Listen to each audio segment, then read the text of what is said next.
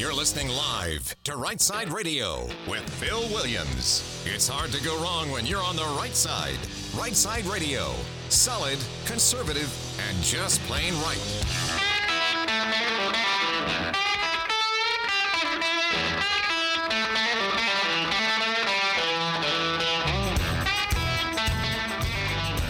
Leader, Right Side Radio. Phil Williams here live in the Right Side Studios. Man, we got the local, the state, the national, sometimes the international, and like the dude just said, solid, conservative, and just plain right.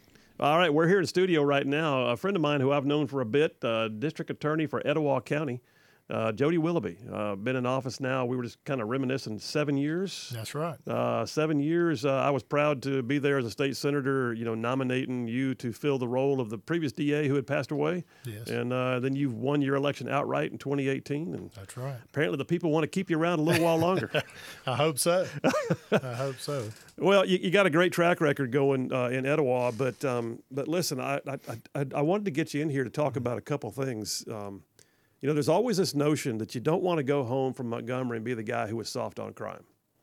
And I, and I told the story earlier in the in the the show of uh, former Chief Justice Sue Bell Cobb getting in my face and wanting to know what are you going to do about overcrowded prisons. And I said, what are you going to do about explaining to my constituents if I'm soft on crime and let everybody go?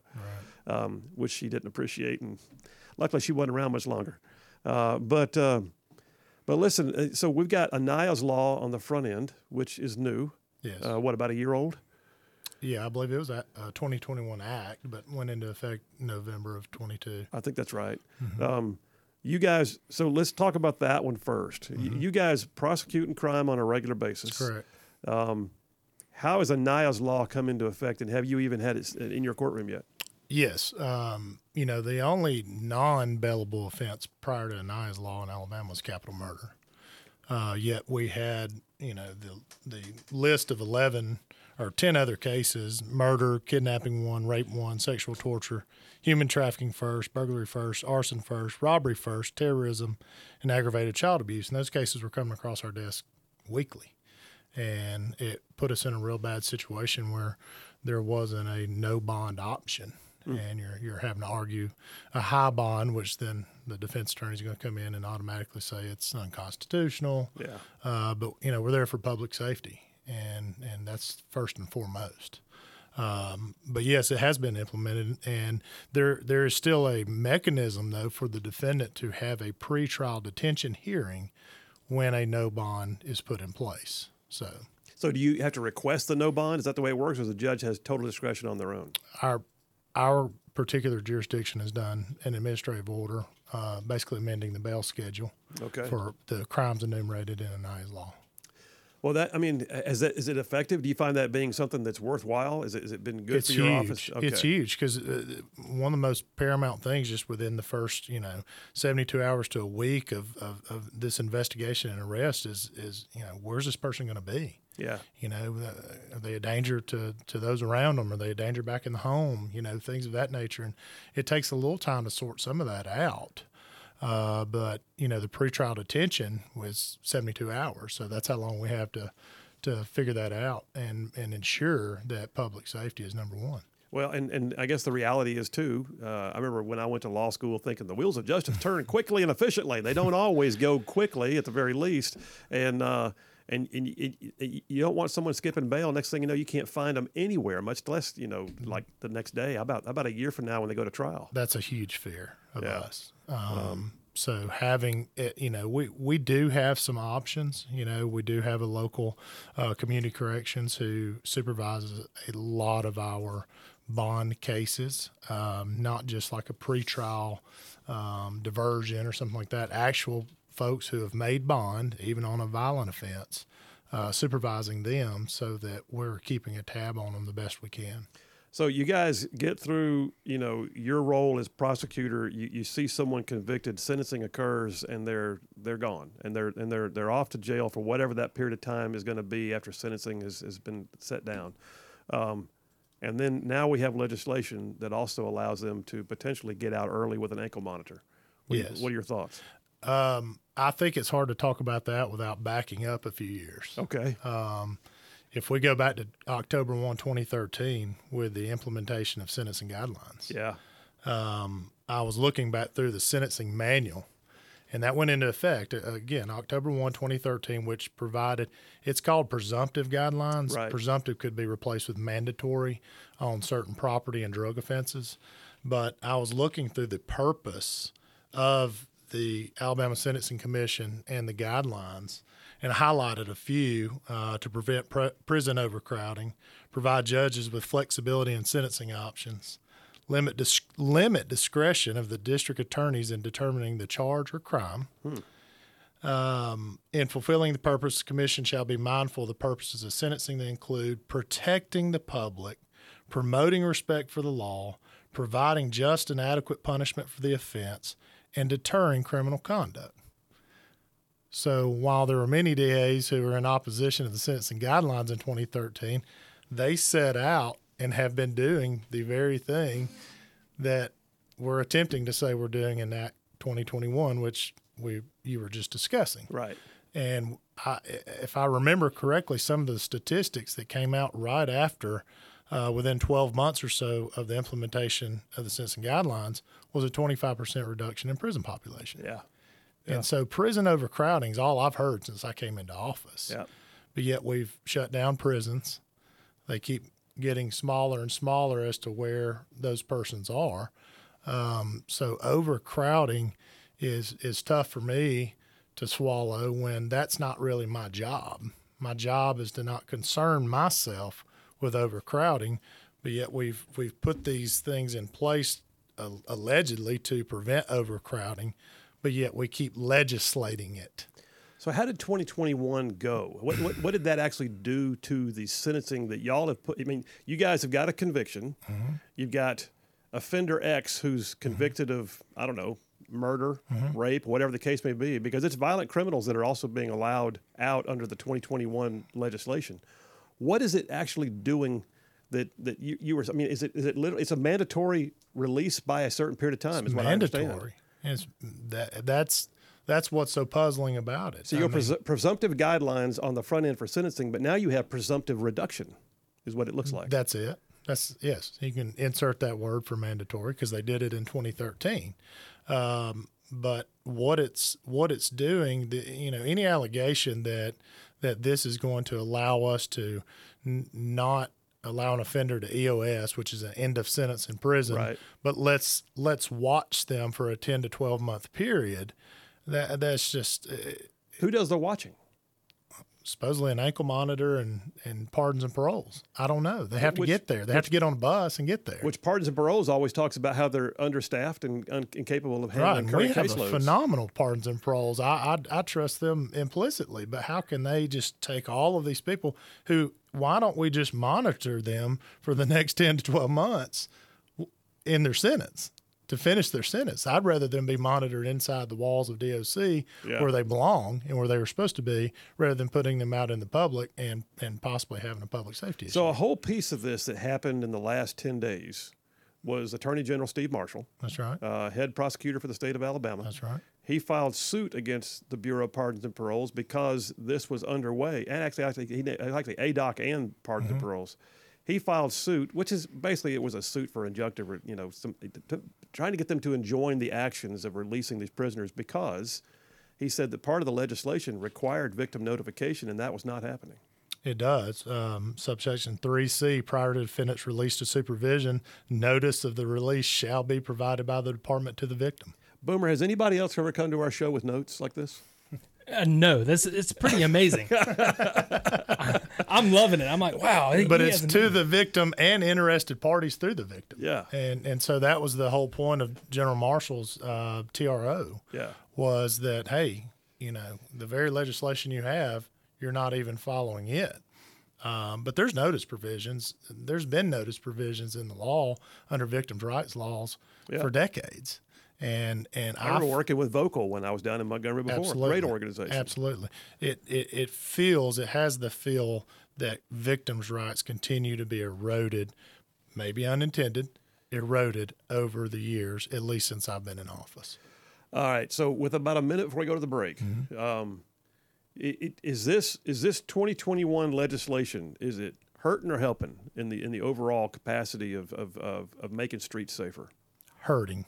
We we can we have a hard enough time telling victims when someone may be out on the street again because you have good time Yeah. incentives. You know, certain classifications of offenders can get 75 days credit for every 30 days they're incarcerated. Yeah. So that end that that sentence is not the real sentence anyway. So it's 10 to 12 months of the minimum release date, not the actual year of the sentence. Oh, all right, I'll tell you what. Let's take a break right now, Boomer. We'll do that right now. It is uh, right at 16 after the hour. We'll take this first break. Come right back. Sitting in here with a guy who studied up for the interview, apparently, uh, District Attorney from Etowah County, Jody Willoughby. Y'all stay tuned. Phil Williams, Right Side Radio. We will be right back.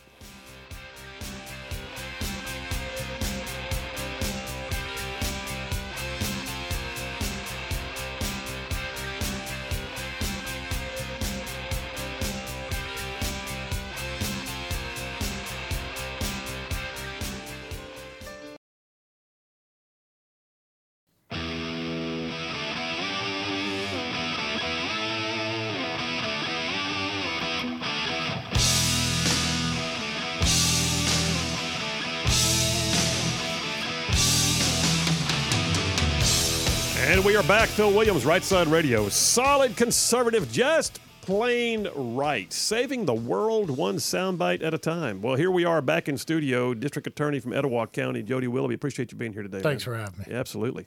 Uh, so as we're talking through this stuff, I got to ask you, and um, so one of your, I was going to say brethren, sistren, uh, in a neighboring county, uh, District Attorney Pam Casey, she she she had herself a moment with all of this. She did. uh, and that was related to an inmate being released back into her jurisdiction and didn't have the ankle monitor he was supposed to have, and he was a violent offender. I want to say he was a murderer, but um, He was. uh, and so she got that corrected. Are you seeing in your jurisdiction here in Etowah County? Uh, are you seeing any of these releases coming back our way? Uh, yes, we had, I believe, 17 total uh, set for release. And I know that I had one sodomy rape. Um, we had some burglary, uh, which, you know, would be entering someone's home, Yeah, which is hugely detrimental to a victim. Yeah. I never forget that. yeah, um, and a DV strangulation, um, robbery one, which would have been an armed robbery. So we had multiple violent offenses. The others were property and drug related crimes. But I do want to point out, I know one of the parties on here very well, and his conviction was for unlawful distribution of controlled substances. One issue we have in, in our in our code of Alabama is the violent crimes are are listed out in, in multiple sections of the code. So you may find them in 12, 25, 32. You may find them in 15, uh, 18, 8. But when we talk about crimes of violence, unlawful distribution of controlled substance is also a crime of violence under uh, 13A 1170. And the legislature saw fit to make that person a violent offender so that they couldn't possess a firearm right? So if they're if they feel that confident about the violent crime label, Yeah. then let's get it all together and not leave it piecemeal throughout the code. I, I think it's got to be cleaned up. Well, that's that's an interesting point. So let's let's talk about that for a second in the few minutes we got left together here. So, um, I remember you coming down there and speaking at uh, Judiciary Committee uh, when I was it. in the Senate, and um, and and you guys have an active role. I mean, and I've had Barry Matson from the DA's Association on this show to talk about fentanyl and other stuff like that before.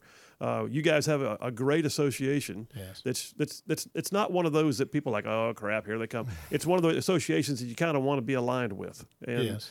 so, as you guys are helping the processes of legislative action in Montgomery, is there a wish list right now? Or are the things like with what we're talking about here, what would you want to see happen in the upcoming legislative session if possible? I would love to see the prison reform bill from 2015 2016 repealed. I'd love to see this Act 2021 549 on the early release, mandatory release, repealed. Um, I would love to remove the presumptive language on guidelines.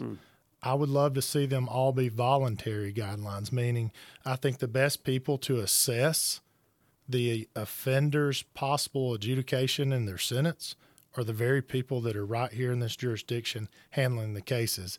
And that's the DAs who may have to work out plea agreements or the judges who may have to sentence, either whether it be after a trial or not pursuant to a plea agreement. It could be a blind plea where a defendant just enters a, a plea. And rather than being bound when they know that there is a history with this defendant, allow the flexibility in determining what a sentence should be. All right. Uh, well put. Now, um, right now, we're still looking at prison overcrowding. There's that phrase you love. Where, but they're talking about building the new prison system. I mean, they, they, the entire new super prisons are, are, I don't know where we are in that process, and I need to find out. But have you heard any updates on that? What, what, what are we looking at in that regard? I have not. I don't have any time frames. I mean, the bill that we're speaking about now of the mandatory release was part of the prison construction bill from the governor. Which is what Representative Brown from Mobile was complaining about that he did. it was the governor's bill. You got to read it. Um, but um, I, I don't have a timeline. I would love to see them built yesterday. Uh, because again, my job is not to concern myself with prison overcrowding. It is to seek justice. I raised my right hand August 17th of 2015 and I took an oath. And I'm trying to carry out that oath, but the acts that keep coming before me that I have to adhere to because I have to adhere to the law are flying in the face of what I'm trying to do every day. So if we had the first tranche of releasees, uh, what's the schedule? Are they? Is it like? Is it like every quarter, every month, I every week? what are we looking at here in I think they either have it weekly or monthly. So, so weekly or monthly, we're going to see continued releases. Well, you would have being. to if you think about it. I mean, the pipeline has begun. So Yeah. once once you see the either the 10, uh, 10 years or more, less than ten years, once that began January thirty one, then there's going to be sentences that fall almost daily. But uh, you know, as far as their release schedule, that's just it. I mean, pardons and paroles and DOC have the entire control over that. So we don't know. We don't know, but do they notify you? I mean, aside from victim notification, do you get a call saying, "Hey, these are coming back"? Um, we got a we got some correspondence. Some. We got some correspondence. Don't you be careful with your terms on this show. we got some correspondence because they were uh, we were assisting, and our office was already reaching out to victims the moment we found out about this, Mm. and so we were assisting in providing some victim information. All right. Well, listen, man, I can't tell you much I appreciate you being here today. Thank you for having me. Absolutely, and uh, let's do it again sometime because I imagine this is not going to be the end of the story. It's not. Stay tuned.